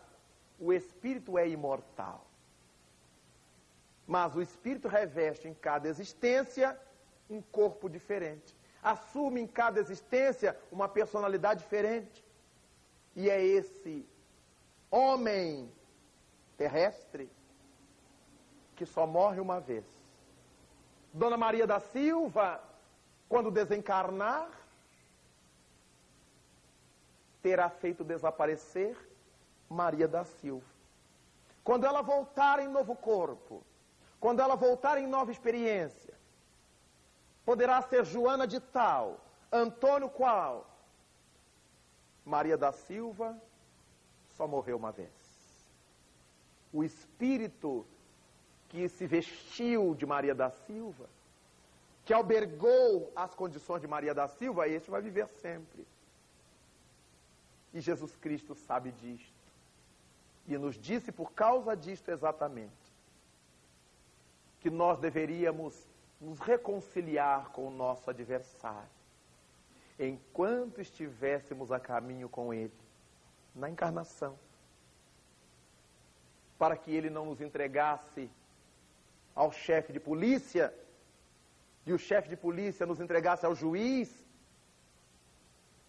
que nos puniria. Enquanto estamos a caminho com as pessoas, deixa eu ver aquelas mais chegadas a mim com quem eu não me dou bem eu preciso dar-me bem com elas. Eu preciso ter meu coração desanuviado em relação a elas. Não me importarei com que elas pensem de mim, com que elas façam comigo. Eu tenho que ter paz com elas. Eu preciso me reconciliar, eu, com os meus adversários. Aquela pessoa que me perturba tanto, que me chateia tanto, ou a quem eu perturbo tanto, a quem eu chateio tanto, aquela pessoa que me pesa tanto. Deixa eu mudar minha postura mental com relação a ela, senão eu ficarei atrelado a ela. O ódio prende. O ódio é um araudite da alma. O amor liberta. Quanto mais a gente ama, mais a gente está livre. O ódio não nos dá liberdade. O ódio nos impõe. E é por isso que a gente renasce agarrado às pessoas com as quais nossa relação não foi saudável no passado. E aí a gente começa a encontrar aqui, ali, acolá, as pessoas que nos fazem felizes, que nos fazem bem. E eu digo, mas meu Deus, por que, eu não estou na família dela? São os amores verdadeiros. E a gente está preso aos desafetos que a gente ama um pouquinho e mostra os dentes daqui a pouco. A gente ama mais um pouquinho e mostra os dentes de novo. A gente está sempre se pegando. São os amores bandidos. A gente não vive longe um do outro. Mas quando está perto, é uma tormenta. Nós estamos treinando. Temos problemas a resolver. E aí vamos resolvendo a hora que a gente faz carinho, a hora que a gente tapeia, a hora que a gente recebe carinho, a hora que recebemos tapas. E a vida vai prosseguindo. E a gente tem uma série de referências amorosas longe do nosso circuito. que nos alimentam, que nos nutrem. O nosso ente querido que nasceu na outra cidade, na outra casa, na minha família distante. Encontro quando eu vejo, quando eu leio, quando eu escuto a voz, aquilo me dá energia para viver mais um tempo, mais um tempo, junto às malas sem alça. Mas é essa postura que nós temos que renovar. Passar a conduzir com cuidado as malas sem alça. Que a gente vai levando as malas sem alça, de repente deixa ela cair. E justifica, ah, não tinha alça, mas eu podia ter segurado um pouco melhor. A gente vai justificando, mas também você vê o que ele faz comigo, o que ela faz comigo. Mas eu estava doido que ela fizesse, que ele fizesse, para eu ter como culpá-lo. O espírito humano é muito criativo. E a gente até se machuca só para culpar o outro. Que a gente odeia. E quando a gente vê todo mundo contra o outro, temos um prazer mórbido de ter conseguido. Quando ninguém dá importância, a gente se machuca um pouco mais. Só para culpar o outro. E há aqueles que deixam bilhetes. Vou me matar porque você. Quer dizer, ele não se matou sozinho. Ele quis matar um pouco o outro. Aí deixa a carta acusatória, deixa o bilhete acusador, chega no além. Além de ser suicida, é uma alma pérfida, traiçoeira, sofre duas vezes. Cometido desatino para incriminar o outro. Era uma vingança exercida através do suicídio. Por isso Freud dizia que por trás de todo suicídio tem um homicídio. Eu me mato quando eu não consigo matar o outro. Mas quero envolver o outro na minha morte. Por trás de todo suicídio, eu quero matar a imagem de alguém que está em mim. Quantas coisas Jesus Cristo nos adverte. E o Evangelho segundo o Espiritismo nos diz que, bem entendido, vivenciado, o Espiritismo é antídoto contra a obsessão, contra a loucura. Com isto, nós vamos nos dando conta do papel que nos cabe desempenhar no mundo sal da terra. Dar sabor às relações. Preservar as coisas que fazemos, os nossos trabalhos, as nossas ações, as nossas instituições da putrefação, do apodrecimento. Por isso nós somos o sal da terra. É tão bom nós podermos ouvir isto de Jesus. Mas em João 10, 34, ele nos disse: Vós sois deuses. Tudo quanto eu faço, podereis fazê-lo e muito mais. Que perspectiva de futuro! Vós sois deuses. Tudo que eu faço, podereis no futuro fazer. Porque para isso há uma condição. A do nosso crescimento, a do nosso progredir, a da nossa busca interna, do nosso autoconhecimento, para que possamos fazer como ele já fazia há dois mil anos. Então, quando ele nos diz, vós sois deuses, é porque os deuses eram considerados os espíritos. Os espíritos eram chamados de deuses. As criaturas se destacavam no mundo da moralidade, da ética, das artes, das relações humanas, eram chamados de deuses na antiguidade. Então, quando Jesus disse que nós somos deuses, somos deuses potencializados. que deveremos realizar o esforço por atualizar essa potência, por colocar em ação essa possibilidade, para que possamos fazer tudo quanto Ele fez entre nós e muito mais.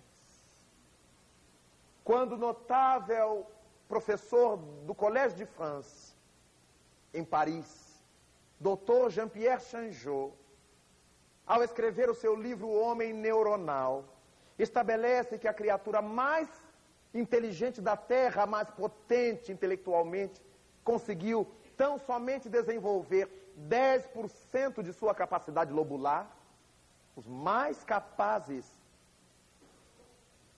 nós imaginamos que com esses 10%, a humanidade já chegou até onde está.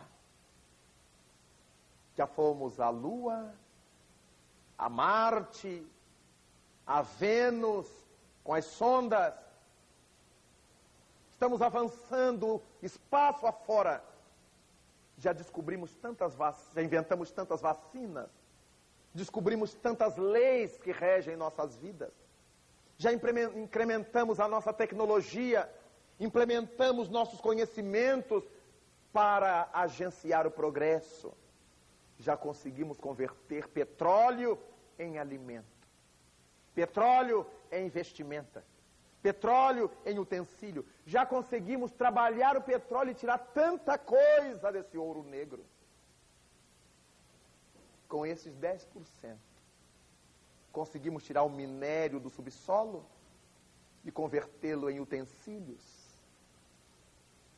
em produtos para o progresso, em moradias, em tantas coisas importantes, intelectualizando a matéria, como nos lembra o livro dos Espíritos, fazendo a matéria passar pelos nossos processos intelectuais, com 10% apenas. Imagine como o mundo será quando nós tivermos alcançado 15%. Os mais bem dotados. Quando chegarmos a 15%, quando chegarmos a 20% do uso de nossa capacidade cerebral. Então Jesus tem razão ao dizer: Vós sois deuses. Podereis fazer quando desenvolvermos essa capacidade. Logo, para quem deseja ser amigo do Cristo, não pode ajustar-se à preguiça, porque nós desenvolveremos os lobos cerebrais através do estudo, da busca, da pesquisa, da leitura, do entendimento, forçando essas áreas para que a gente cresça. Cada coisa nova que a gente descobre, se abre para nós um contingente enorme de outros conhecimentos, porque cada coisa que a gente aprende está atrelada a um número imenso de outras possibilidades. Eu abro uma porta e vejo incontáveis outras portas que eu poderei abrir com mais facilidade. Quem ama Cristo entende a sua voz e trabalha por fazer de Cristo, de fato, a nossa divina inspiração. Nesses tempos tão difíceis do mundo, o nosso amigo Jesus nos está chamando para que percebamos qual é o dever que nos cabe. Qual é o dever que deveremos empreender na pauta de nossos dias? O que é que nos cabe fazer? em última análise. Nada de ficarmos choramingando pelos cantos, esperando que alguém faça por nós, dependendo de pastores, de padres, de pai de santos, de médiuns espíritas, de guias. Não, vamos ver o que, que nós temos. Vós sois deuses. Jesus Cristo levantou nossa autoestima ao dizer-nos isto. Vós sois o sal da terra. Vós sois deuses. Amai-vos uns aos outros, tanto quanto vos amo a vós. os meus discípulos serão reconhecidos por muitos se amarem.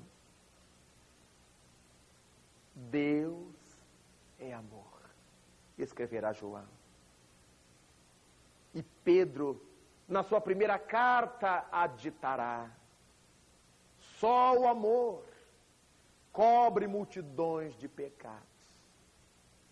E Allan Kardec estabelece, ao abrirmos o Evangelho segundo o Espiritismo, que fora da caridade não há salvação. Mas o que é a caridade?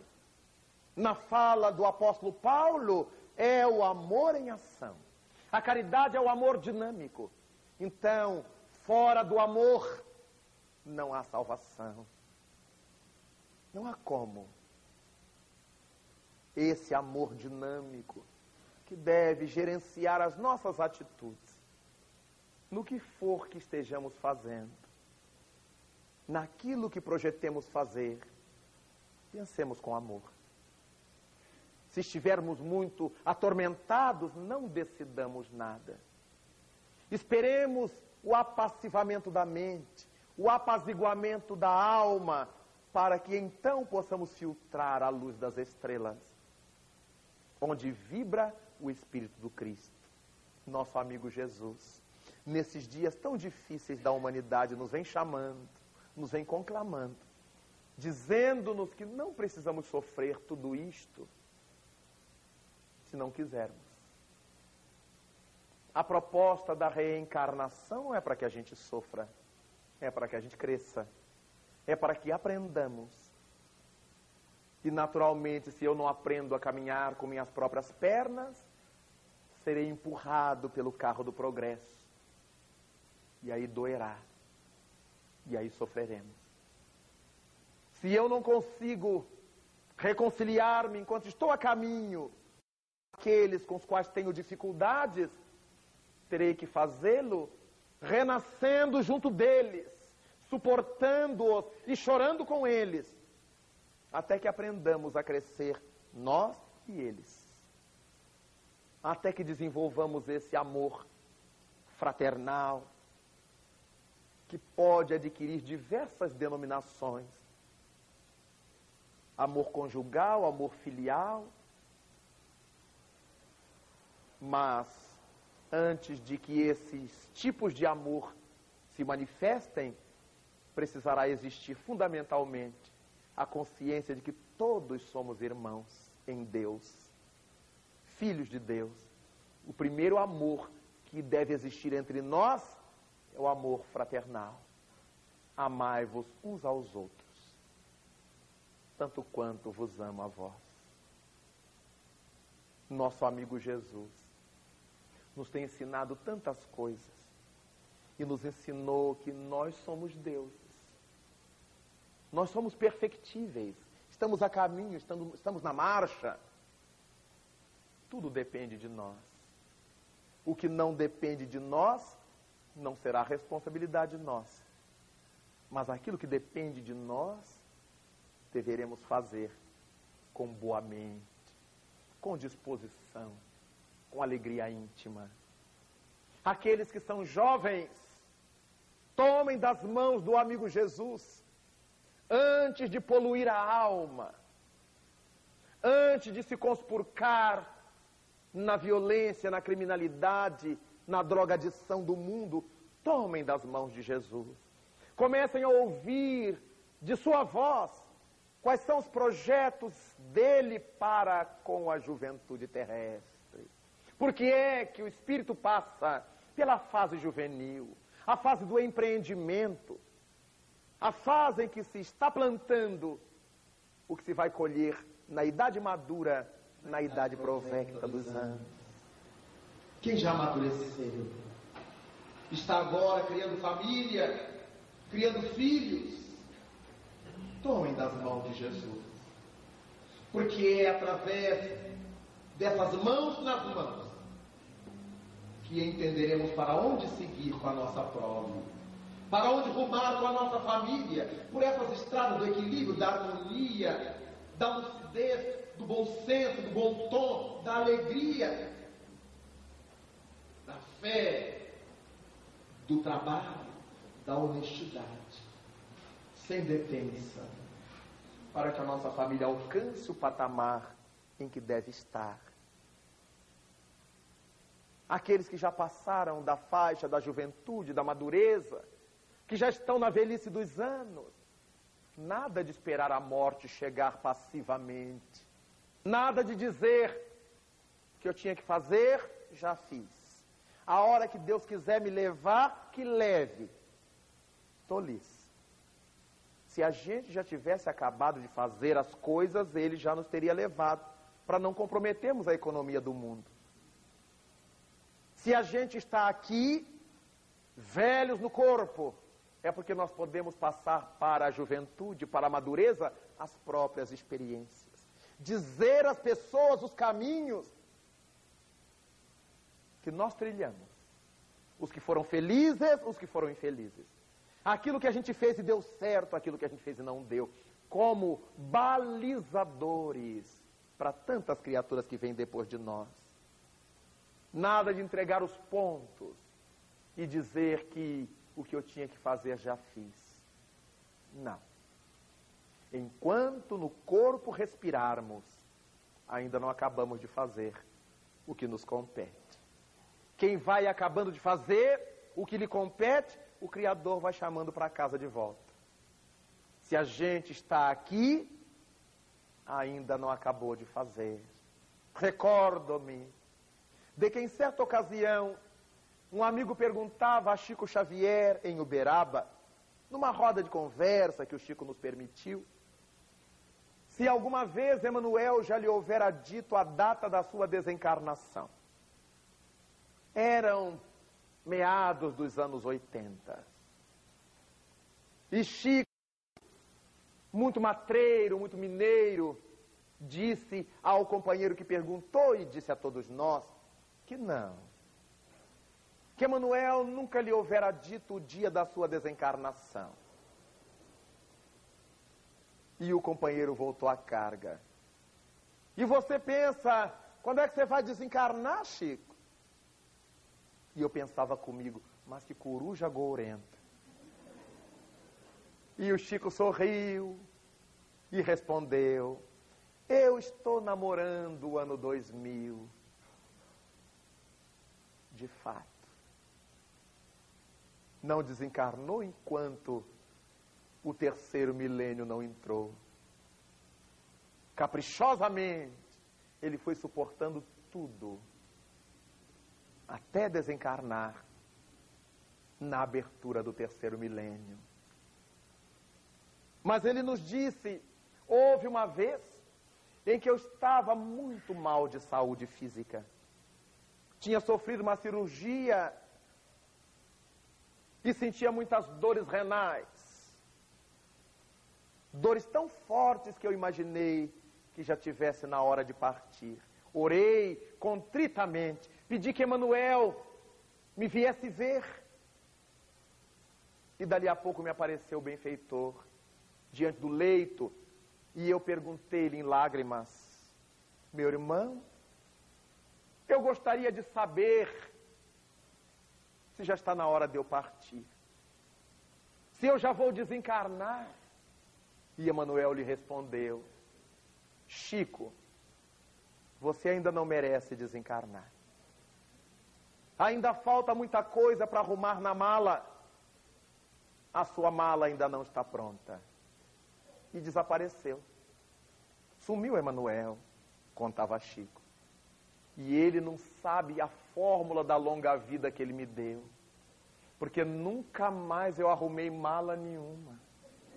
Eu vou sempre deixando uma pecinha do lado de fora. Eu deixo sempre um compromisso para o ano que vem, uma visita para o outro ano. Por isso eu estou namorando o ano 2000. Nós todos estamos arrumando nossas malas. O Chico teve o mérito de ter tempo para arrumar a mala. Não sabemos se nós mereceremos a mesma coisa. É bom arrumar logo. É bom irmos deixando as coisas prontas. fazendo o melhor que pudermos, porque só existe uma condição para que a gente desencarne: é a de estarmos encarnados. Só esta. Não importa se eu seja pobre, rico, alto, baixo, gordo, magro, poderoso, escravo, senhor. A única condição para que a gente morra é estar vivo. Então, nenhum jovem pode garantir que não vai morrer tão cedo, como nenhuma criança pode ser admitida como alguém que não vai morrer tão cedo. Não podemos dizer que o velho doente na UTI é que vai morrer primeiro, porque tem saído milagres das máquinas hospitalares. Pessoas loucas para morrer vão ficando, e outras doidas por viver estão indo. Ninguém sabe nem o dia nem a hora, disse Jesus, nem o filho, só o Pai que está nos céus. Vamos dar melhor conta do nosso tempo agora enquanto podemos fazê-lo, enquanto é tempo. É nesse pensamento que nós evocamos os 140 anos de o Evangelho segundo o Espiritismo. Quando o Senhor nos diz,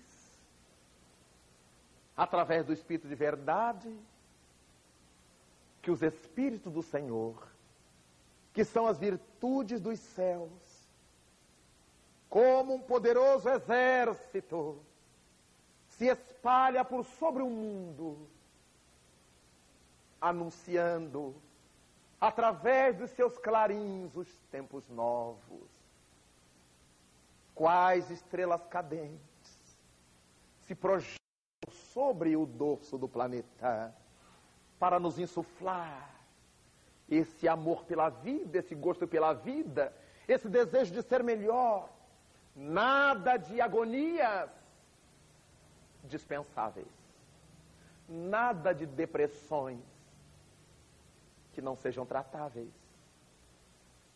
Nada de ódios que nos atole mais no poço de nossos vícios. Só Jesus é a nossa inspiração. Entre a criatura humana e o Criador, dizia John Wycliffe, no século XIV, na Inglaterra, só Jesus. Entre Deus e o homem, afirmava Jan Hus, na Boêmia, no século XV, só Jesus. Socorrer a alma sofredora, necessitada, naquilo que ela sofre no mundo íntimo, só Jesus falava o notável filho da cidade de Puy, Vicente Paulo, no século XVII, na intimidade da França. A partir daí, quando nós ouvimos as estrelas cadentes, trazendo através de páginas luminosas essas orientações que nos aproximam de Jesus, é para que nós pensemos que quando ouvíssemos falar de guerras e de rumores de guerra, disse-nos ele, ainda não seria o fim. Logo, tudo isso que nós estamos ouvindo, guerras, rumores de guerras, ainda não é o fim. É um momento denso da humanidade. É uma hora difícil do coração humano. Mas ninguém trepide. Ninguém tenha medo. Foi Jesus Cristo, nosso amigo, que nos propôs: não temeis. Aqueles que podem matar o corpo, mas que nada podem contra a alma. É por isso que a gente não teme. Alguns me perguntam: e as balas perdidas do Rio de Janeiro? Digo, não existem balas perdidas no Rio de Janeiro. Todas são achadas. Por quem deve. Aquele que deve a lei passa na hora no lugar onde as balas serão disparadas. Se alguém morrer inocentemente, Deus será destronado. já não será o Senhor de toda a sabedoria e de toda a justiça. Se alguém desencarnar numa situação dessas, sem merecer, Deus não será Deus.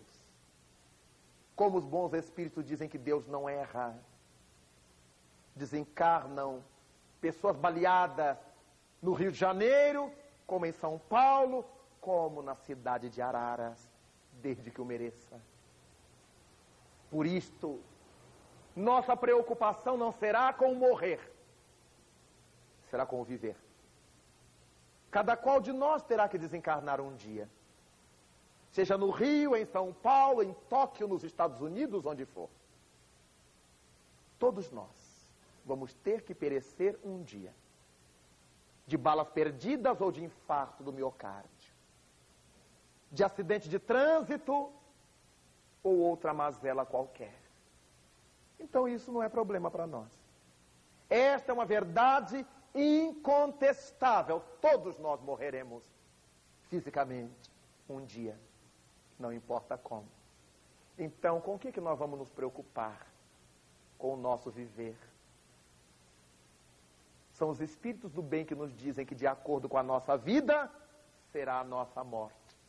Diz o povo: tal vida, tal morte. Então, vamos nos ocupar com o nosso viver.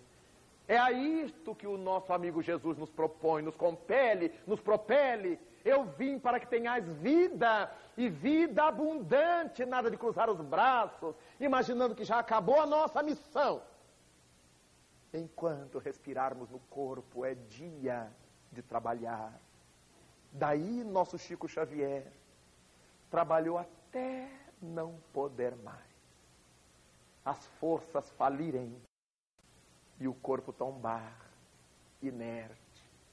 Porque a lei do trabalho nos diz que deveremos trabalhar até o limite das forças. Com isto, vale evocar o dia em que, nos Andes, um homem que cultivava animais em cativeiro, que guardava muitas aves, saiu caminhando por uma estrada e numa pequena moita deparou-se com o filhote de um pássaro, totalmente em plume. Parecia ter acabado de sair da casca. Recolheu aquele pequeno animal, levou-o para o seu aviário e os dias se passaram. Os meses, até que aquela avezita começou a emplumar-se, a crescer mais do que as outras. Mas como as outras pipilando a comida do chão, a sujidade do solo, e foi crescendo. E quando passaram-se os anos, era uma ave belíssima, diferente de todas as outras. E o criador de aves se apercebeu de que se tratava de um filhote crescido de uma águia. Manhã de céu azul, nos Andes, voejou pelos céus uma águia real. Voou bem baixo sobre o aviário e emitiu seu grito. Aquela águia que ali estava rodopiou encantada ao redor da cerca do aviário, tentando levantar voo, sem o conseguir. A águia real distanciou-se e desapareceu em plenos céus. E o homem se apercebeu também de que aquela águia não voara porque lhe faltavam as plumas definitivas para o voo. Estava feliz por ter ali a sua águia real. O tempo se passou. E na outra quadra de primavera, de céu azul na região andina, a sua águia estava completa. E pelos céus, em voo suave e rasante, voltou a águia real, emitiu o seu grito, e agora sim, a sua ave criada com todo carinho saiu a rodopiar em torno do aviário cercado, ergueu-se, desferiu o voo e saiu a acompanhar a águia real. Era aquele o seu destino, as alturas celestes. E lá se foi, acompanhando a ave mestra que desapareceu no horizonte. Nós todos somos águias reais, vivendo nesse aviário da terra, imaginando que a nossa natureza seja mais inferior, trocando a nossa paz por querelas, por vindita, por brigas intermináveis, guardando sujidade no coração em forma de ódio, de mágoa, de despeito, guardando imundícia na alma em forma de preconceitos. Mas um dia há quase dois milênios, um pouco mais, numa montanha da Judéia, cantou uma águia real, cantou em Belém de Judá, cantou em Magdala, cantou em Dalmanuta, cantou em Jericó, cantou em toda a Galileia, Fizemos de tudo para acompanhá-la. Mas o peso do prestígio do mundo, do poder do mundo, das vaidades do mundo, disseram-nos que ainda não tínhamos a plumagem para acompanhá-la. Vimos-la crucificada noutra montanha, no Monte da Caveira, em Jerusalém. Continuamos a pipilar a sujeira do chão, com todos os primitivos que pela terra ainda se encontravam e o tempo se passou. Dezoito séculos. Quando retorna a águia real e agora voeja sobre Paris e na Galerie d'Orléans, na livraria de Messier Danty, ela emite o seu grito e aparece na terra o livro dos Espíritos, a doutrina dos imortais, a convidar-nos a desferir o voo para cuja realização, 18 séculos depois, já tínhamos alcançado as plumagens. Fala-nos o livro dos médios, Ilumina-nos o Evangelho segundo o Espiritismo. E doravante nada mais nos deterá. Estamos abrindo esse voo na direção das constelações. E à nossa frente segue o amigo Jesus. A nossa mais expressiva águia real. Sem mais detença, estamos abrindo voo para acompanhá-lo, mesmo que seja a distância. Meu reino não é deste mundo. Vós sois ovelhas do meu rebanho. Logo, nosso reino deste mundo também não é. Nós pertencemos a Ele. E a Ele nos entregamos para mergulhar nesses altos cimos, onde a vida abundante resplandece e soa neste dia, meus irmãos. Levantemos os corações, agradecidos aos céus pela honra da vida na terra, porque todos nós, os que ainda choramos, os que ainda sofremos, os que estamos aprendendo a sorrir, os que servimos, os que estamos ainda sendo servidos, Todos somos águias reais. A cada momento, eis que o Senhor vem até nós e nos convida e nos conclama a erguer o voo Quantas vezes nos damos conta de que ainda não podemos? Outras vezes concluímos que ainda não queremos. Mas há de chegar o dia em que não mais suportaremos os aguilhões.